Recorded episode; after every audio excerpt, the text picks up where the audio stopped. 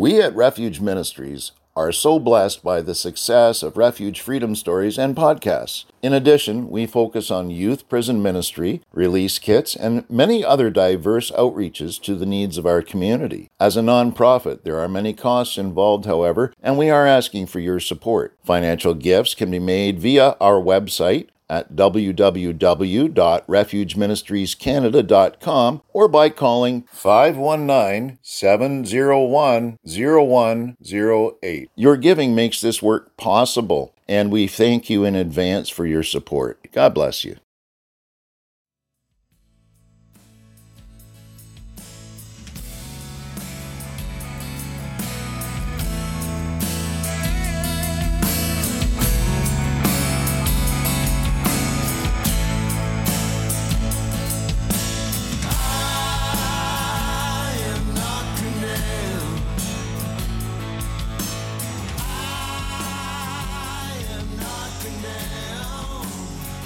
Welcome to Refuge Freedom Stories, brought to you by Refuge Ministries Canada. For the next half hour, your hearts will be filled with hope as you hear real life stories from individuals that have been changed by the power of God. Enjoy the show. Hi, this is Dave Shear. I'm the host of Refuge Freedom Stories, and today I'm with a great guy. I hear he's great, and I, you know, I've gotten to know you a little bit, haven't I, Richard? A little bit, absolutely. We know each other like brothers now. Yes. You pronounce your last name Mickolwin? Mickolwin, you said it just like a Russian. Wow. you know you're Scottish. Richard Mickolwin. Good. Yeah. So, Richard, I've been studying your bio a little bit and reading up on you and see that you have a radio background from Toronto area and Chum FM and a few different stations.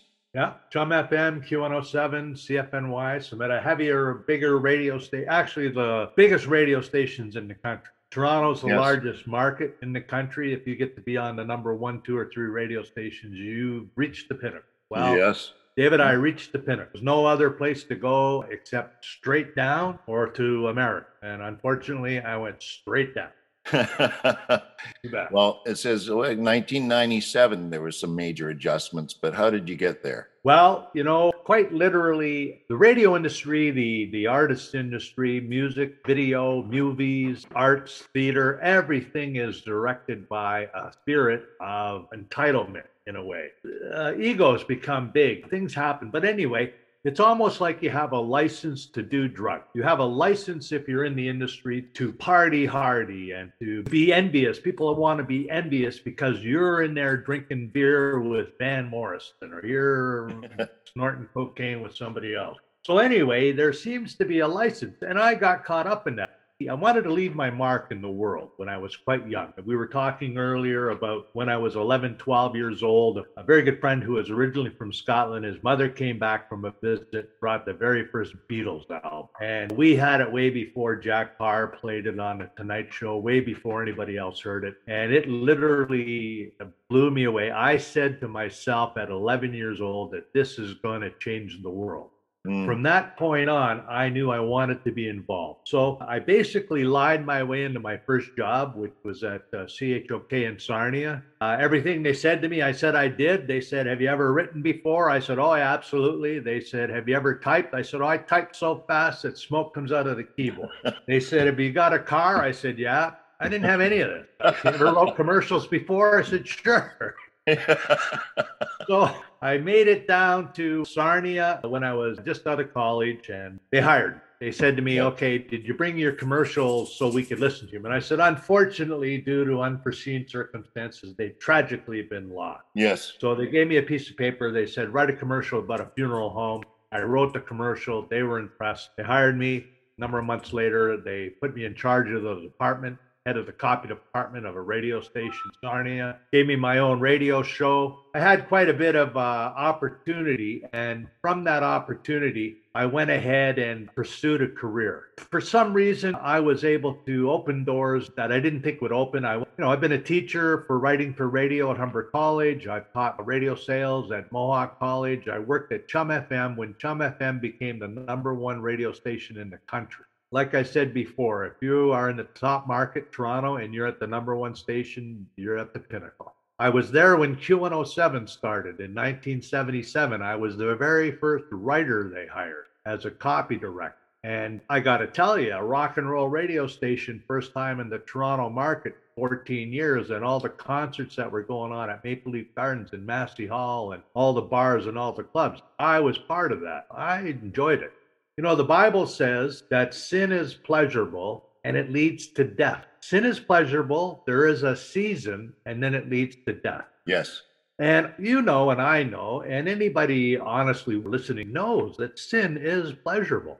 Mm-hmm. It's leads you down road you shouldn't go, and sexually, and economically, and uh, mentally, and spiritually.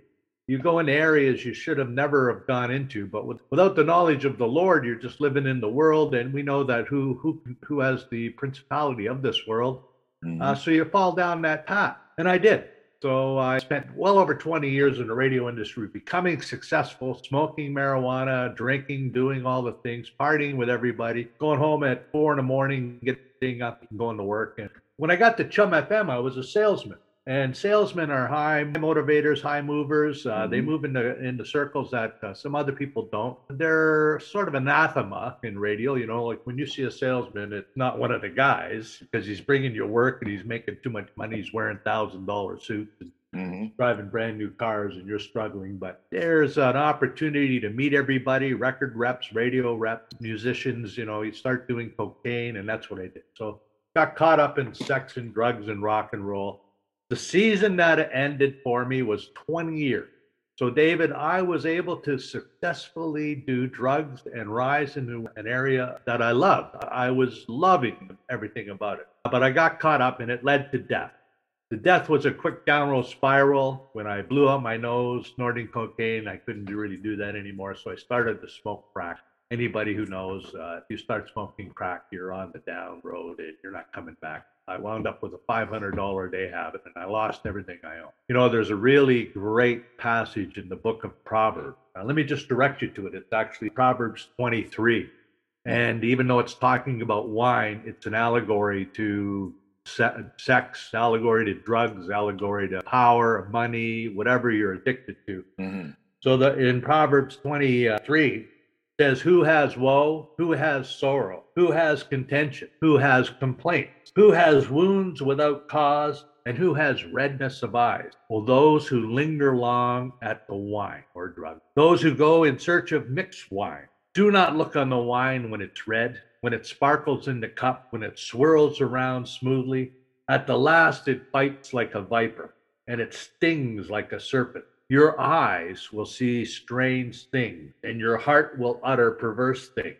You will be one like who lies down on the mast of the sea, and at the top of the mast, saying, They have struck me, but I am not hurt. They have beaten me, but I not feel it. When will I awake so that I can have another drink? Wow. When will I awake so I can have another drink? Well, that was me. Eventually, like I say, a $500 a day crack cocaine habit just took everything. I lost my job. I lost all my money. I had uh, built up in RRSPs. Mm-hmm. I had an investment yep. portfolio. I had a fully paid for luxury condominium at Dundas in Islington in Toronto, mm-hmm. and I lost everything. Yep. I came to go to a church. I wound up going to a church and uh, uh, arguing with the pastor because I had searched through the scriptures and the Quran and the uh, Eastern mysticism. I looked at all the different opportunities and uh, I couldn't accept any of them and I didn't know anything, but I, I had a small bit of knowledge, which makes me dangerous. I had a lot of knowledge, which I do now. I know I shouldn't be uh, doing that, but I did have a chance to go to a church pastor was praying for me. He sent me to Narcotics Anonymous and understanding that I had trouble with that. It's a good program. Mm-hmm. I recommend uh, AA, NA. I recommend any of the Salvation Army, any men's mission, any program. If you're struggling, any program you can get into, get into. Amen. It's so hard to do it on your own. I don't know anybody who's done it on their own. Mm-hmm. So I'm just saying, all right. Yes. Uh, if you're a he man and think you can do it, eventually chances are you're going to get beat up mm-hmm. by the devil, by demonic spirits, and by falling back into it. So look for a program. Well, he told me about NA. I couldn't really deal with NA because every time I went to those meetings, they talked about drugs. Oh, I'm struggling today with crack cocaine, or, mm-hmm. you know, I haven't used in two weeks. weeks. And, you know, I would be one day clean and I would come out of there and, oh man, if I had any money at all, I went bought crack. I bought a Yep. Well, triggers. I just couldn't handle it. So eventually broken. I mean, literally broken. Wayne Flanders, a friend of mine, a best man at my wedding, worked Teen Challenge. You may have met him or interviewed him already. I know. He says I was the most pitiful man that he ever brought into the Teen Challenge. Mm. What happened was I literally spiraled down to where I had nothing. I lost the condominium. I had to move out. I was in a, a, small apartment with a notice on the door that I was being evicted because I wasn't paying the rent. You know, I was on a sweat stained, dirty bed. I hadn't had, you know, I had a, I used to have a bucket beside my bed that I used to throw up into all the time. Mm-hmm. This is from making hundreds of thousands of dollars a year wearing thousand dollar suits that I had handmade for me by a guy who came to my office, brand new cars, world class travel, down to a point where I'm literally broken and I needed to be broken. I have such pride and that's the main uh, that's the main sin that we all have, but I had much pride. I did it all on my own on my knees in this apartment. And I said, God, you know, if the Hells Angels came through that door right now and ordered down my knees, I wouldn't get down. And you know, if a SWAT team came in with tasers and shields and batons and screaming at me to get down on the floor, down on your knees, you know, I won't do it. God, I'm down on my knees today. Uh, I can't do it. I literally said to God, if, I'll, if you're real, I want you to let me die tonight. Let me die tonight. And I didn't. So the next day I got up, I was still addicted. I was cursing God because nothing changed. But honestly, I go to that day as the day that I was saved. Hmm. You literally have to die to yourself. And by faith, you have to accept Jesus. And if you confess with your mouth that Jesus is Lord and you believe on your heart that God has raised him from the dead, you are saved. Amen. I literally said, I don't want to get up. I want to die. Miracle started to happen praise God. I'm going to tell you from the time I did that, a short period of time, it was a very bad struggle. Again, Wayne says I was the most pitiful man he ever brought in. It didn't get better, it got worse until I actually literally had nothing. And at that pastor's behest, he drove me to a facility called Teen Challenge in my late 40s. I did not want to go. It sounded like a cult. I'm not 40 years old, or I'm well after 48 or 49. I don't have time. I've got a career that I just lost. I've got to get back to it. Young people are coming up behind me. They're going to steal it. I don't have time. You know, we all the excuses you could possibly have. This pastor Pastor Tom took me to Teen Challenge in the middle of the winter, and he had one windshield wiper that didn't work, and we had to stop all the time on the highway to clean off the windshield. He got me there, had an interview. They accepted me. I went home and spent the next three weeks in utter agony trying to get in there, crying all the time, ready to die. Mm-hmm. I finally got into Teen Challenge, and I have to tell you, my life changed. I, I'm encouraging people that if you're struggling to get into a program, I happen to believe strongly in Teen Challenge. It's a 52 week residential program. I spent an entire year learning and being discipled about Jesus. Best thing that ever happened. A 52 week program means that you've got to go through Easter alone in a program with 50 other men. Uh, you got to go through your birthday, your, you know, your mom's birthday, your Christmas. You're in a program. Well, I learned so much. I dove into Jesus, as hung on as hard as I could. He literally started to perform miracles in my life. While I was at Teen Challenge, uh, there was a period of time uh, when I was coming down off of there that I started to cough up blood. And I coughed up enough blood that they had to take my bedding out, my mattress and my stuff, and they had to burn it. And they took me to the hospital and they performed some tests on me. And one of the doctors came by and said, You know, you've got some spots on your lung. While he was telling me that, I was laying in a bed starting to feel peace. I can't explain it. I just started to feel okay. I think the guy just told me I have cancer. I think I just blew my whole life. I got nothing, and I guess I'm going to die. So somebody from Teen Challenge showed up, one of the staff members, because you weren't allowed to be alone outside of the program because you could possibly use. And he he came and said, "Hey, they're praying for you like crazy." He said, I said, John, you know, I, I feel a peace. I don't know what's going on, but I, I'm okay. I, I don't care. You know, like uh, I'm glad I'm saved and I, I got everything to look forward to when I get to heaven. They took me back to Teen Challenge. A couple of days later, they prayed for me. They put some oil on my head. They anointed me. I went back for an MRI, a bit more detailed test. There's nothing on my lung. The very first person I ever told about Jesus was a doctor. And it was Mhm. the doctor who said, There's nothing on your lungs. He sent me downstairs. He said, We're going to measure your lungs. We're going to blow into big balloons and we're going to, you know, trust the volume and everything. Mhm. You know, I smoked cigarettes for over 30 years. I smoked marijuana every single day, multi times a day. I smoked $500 worth of crack cocaine every day for years and years and years. I did this lung test and the guy looked at me and he said, Your lungs are almost 100%. wow. I went, What? He said, Your lungs are great. Your lungs are. Oh, yeah. I said, Let me tell you about Jesus. So, Yeah.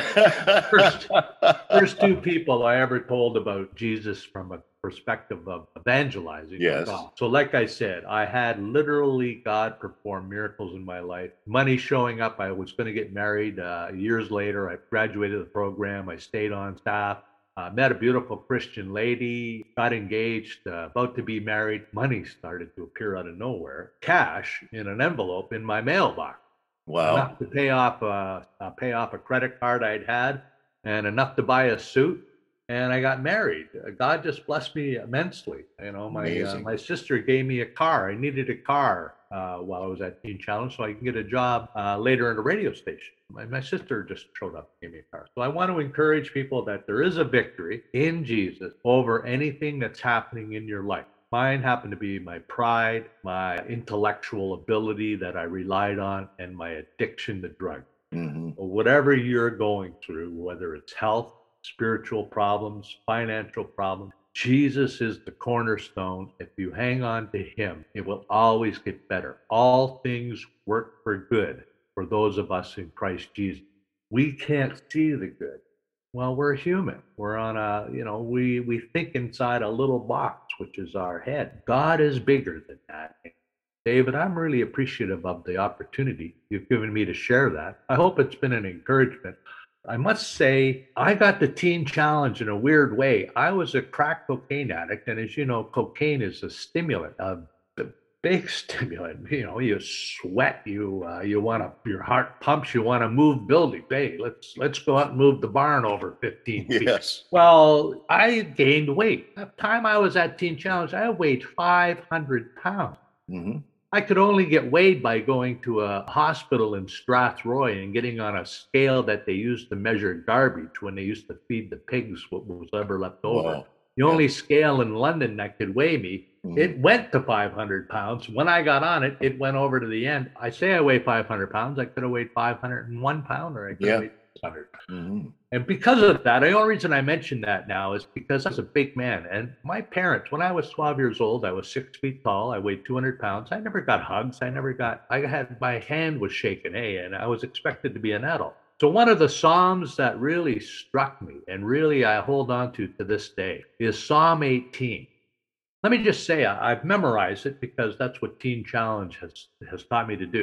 Let me just read it because when you're doing the Word of God, I want it to be the Word of God is alive and active and sharper than a two edged sword, It's able to penetrate between soul and spirit, bone and marrow to reveal the thoughts and the intentions of the heart. But God gave me Psalm 18. He reached down from on high and he took a hold of. Man, I weigh 500 pounds. Only, you know, God just reached down easily picked me up and took hold of me. He drew me out of deep water, out of many deep waters, drug addiction, sexual addiction, pride, anger. He drew me out of those waters. He delivered me from a strong enemy.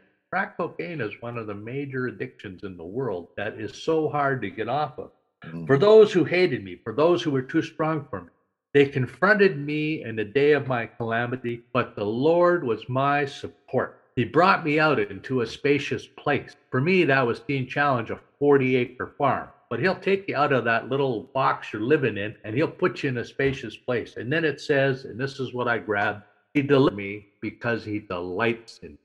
God delights in you. God, David, God delights in you. People, God delights in you. There's a scripture that God sings over you. Can you imagine the God of the universe Wow. singing over you? Mm-hmm. So hopefully, I've encouraged anybody who's been listening. You know, the Bible says that we overcome by the sharing of our testimony, the power of the blood. So, sharing our testimony and speaking out loud the words of God has been the best thing that we can do. And I, am encouraged by your show. I'm encouraged by your heart. I, I, understand what you've done. You work with the homeless, you work with people on the streets. You, you can't beat that. Those are people that are in special needs. You know, as you know, I go to prisons and penitentiaries, jails, and stuff like that, and street missions with the street band. It's a band called the Street Band. Former drug addicts who went to Teen Challenge, who have formed a, a, friendship and a bond and a, and a family, and we uh, we go and play music where we can.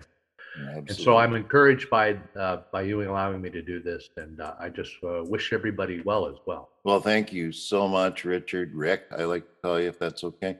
You yes. know, you're an inspiration to me and to many. And I know that today I believe in my spirit, and I've seen it, especially with your story. There's someone out there who is going to say, That's me, you know, and maybe their situation is a little bit different. It doesn't matter. What you're telling people today is life giving. What you've said is, like you said, the word of God does not return void. It is two-edged sword it cuts to the bone and marrow and it's it's going to reach the holy spirit is going to reach right into your heart today as you listen you might say what's happening here what am i feeling just like rick did and and maybe you'll feel some peace because god is surrounding you and all you have to do is identify with him and say I believe in you. I believe in Jesus Christ. I believe you're the risen Savior. I believe you died for my sins. And here I am. Take me as I am and take me and shape me and mold me. I'm yours. And he will. Thanks, That's Rick, for being with us today on Refuge Freedom Stories. David, and, good uh, word and good encouragement. Amen, bro.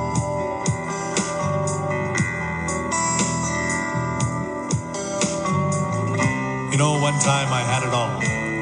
I had a high paying job in the Toronto radio industry, fully paid for condominium, RRSPs, investment portfolio, $1,000 suits, 15 year relationship. I had VIP treatment at the clubs, backstage passes to all the concerts. But the one thing I didn't have, that was the sense not to smoke crack cocaine. Crack cocaine caused me to lose it all. I lost my money, I lost my job, I almost lost my mind. You know, if you're gonna use, you're gonna lose.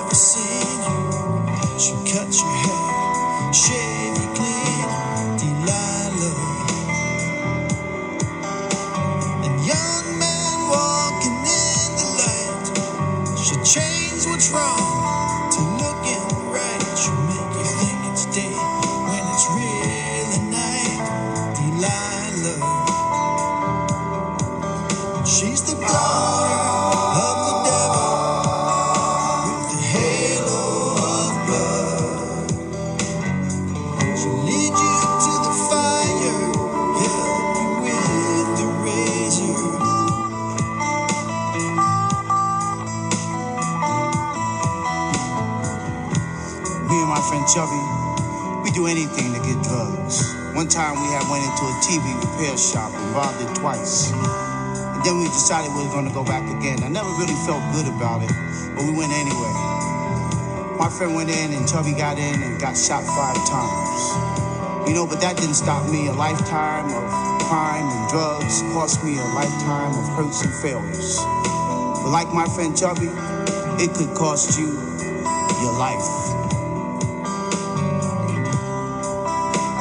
A few friends of mine were playing in a band that night at a bar. James and I decided to go check them out at about midnight. Afterwards, we all went back to Rob's for a little get together. Seemed innocent enough. A few good old friends, some girls sitting around having a party. But by 10 the next morning, the three of us who were left had killed a 60 ouncer of vodka and a case of beer. On my way home, drunk and high, I fell asleep and I got into an accident. My car was totaled. The van was a write off. But worse than that, I could have written someone else off. If you think that you can drink and drive, you're in for the ride of your life.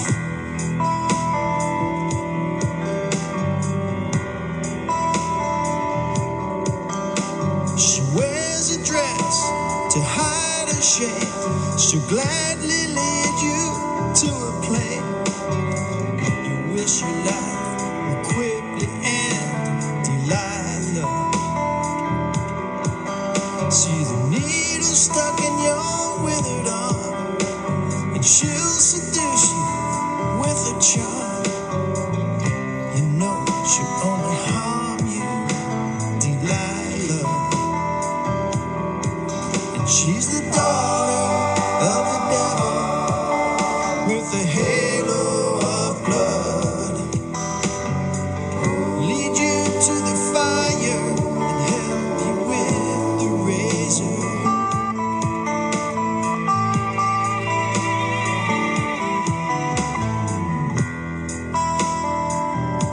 We had been drinking and doing drugs all day. The last thing I remembered was sitting around a table with a bunch of friends about 8 o'clock at night.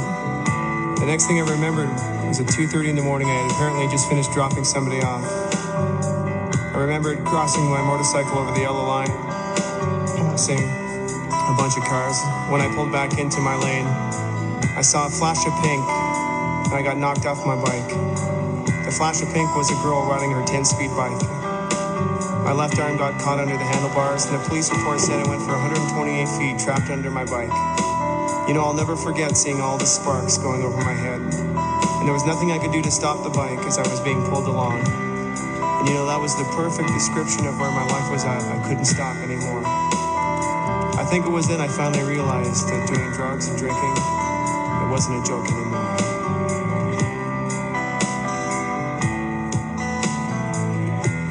The Bible clearly warns against drinking and using drugs. It calls drug usage sorcery, and it tells us that anyone who practices sorcery will not inherit the kingdom of God. It also tells us that drinking will destroy you. We didn't listen to the warnings, and we paid for it. Collectively, we represent years of addiction, and along with it, prison, car accidents, mental hospitals, broken relationships, countless brushes with death, lost potential, you name it. These horror stories we've told you, they actually happened to us. We didn't make them up. You really have to ask yourself is the high you get from drugs and alcohol really worth it?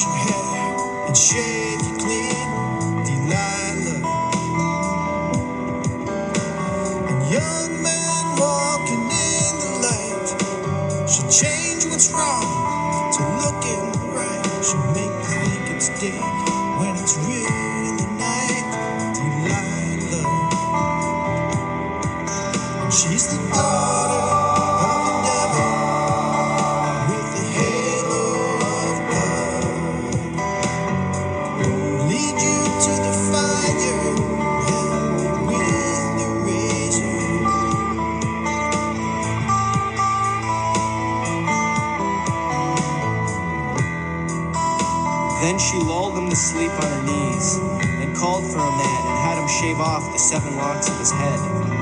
Then she began to torment him, and his strength left him. And she said, The Philistines are upon you, Samson. So he woke from his sleep and said, I will go out as before and at other times and shake myself free. But he did not know that the Lord had departed from him.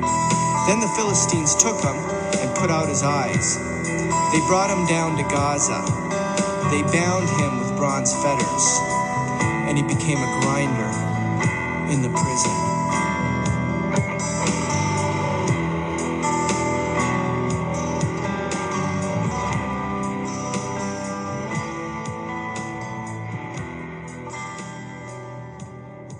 I hope that you have enjoyed the last half hour as much as I did. Thank you again to Refuge Ministries Canada for hosting the show. So until next Friday, may God richly bless you with peace, love, and happiness. We at Refuge Ministries are so blessed by the success of Refuge Freedom Stories and podcasts. In addition, we focus on youth prison ministry, release kits, and many other diverse outreaches to the needs of our community. As a nonprofit, there are many costs involved, however, and we are asking for your support. Financial gifts can be made via our website at www.refugeministriescanada.com or by calling 519 701 0108. Your giving makes this work possible, and we thank you in advance for your support. That's 519 701 0108. God bless you.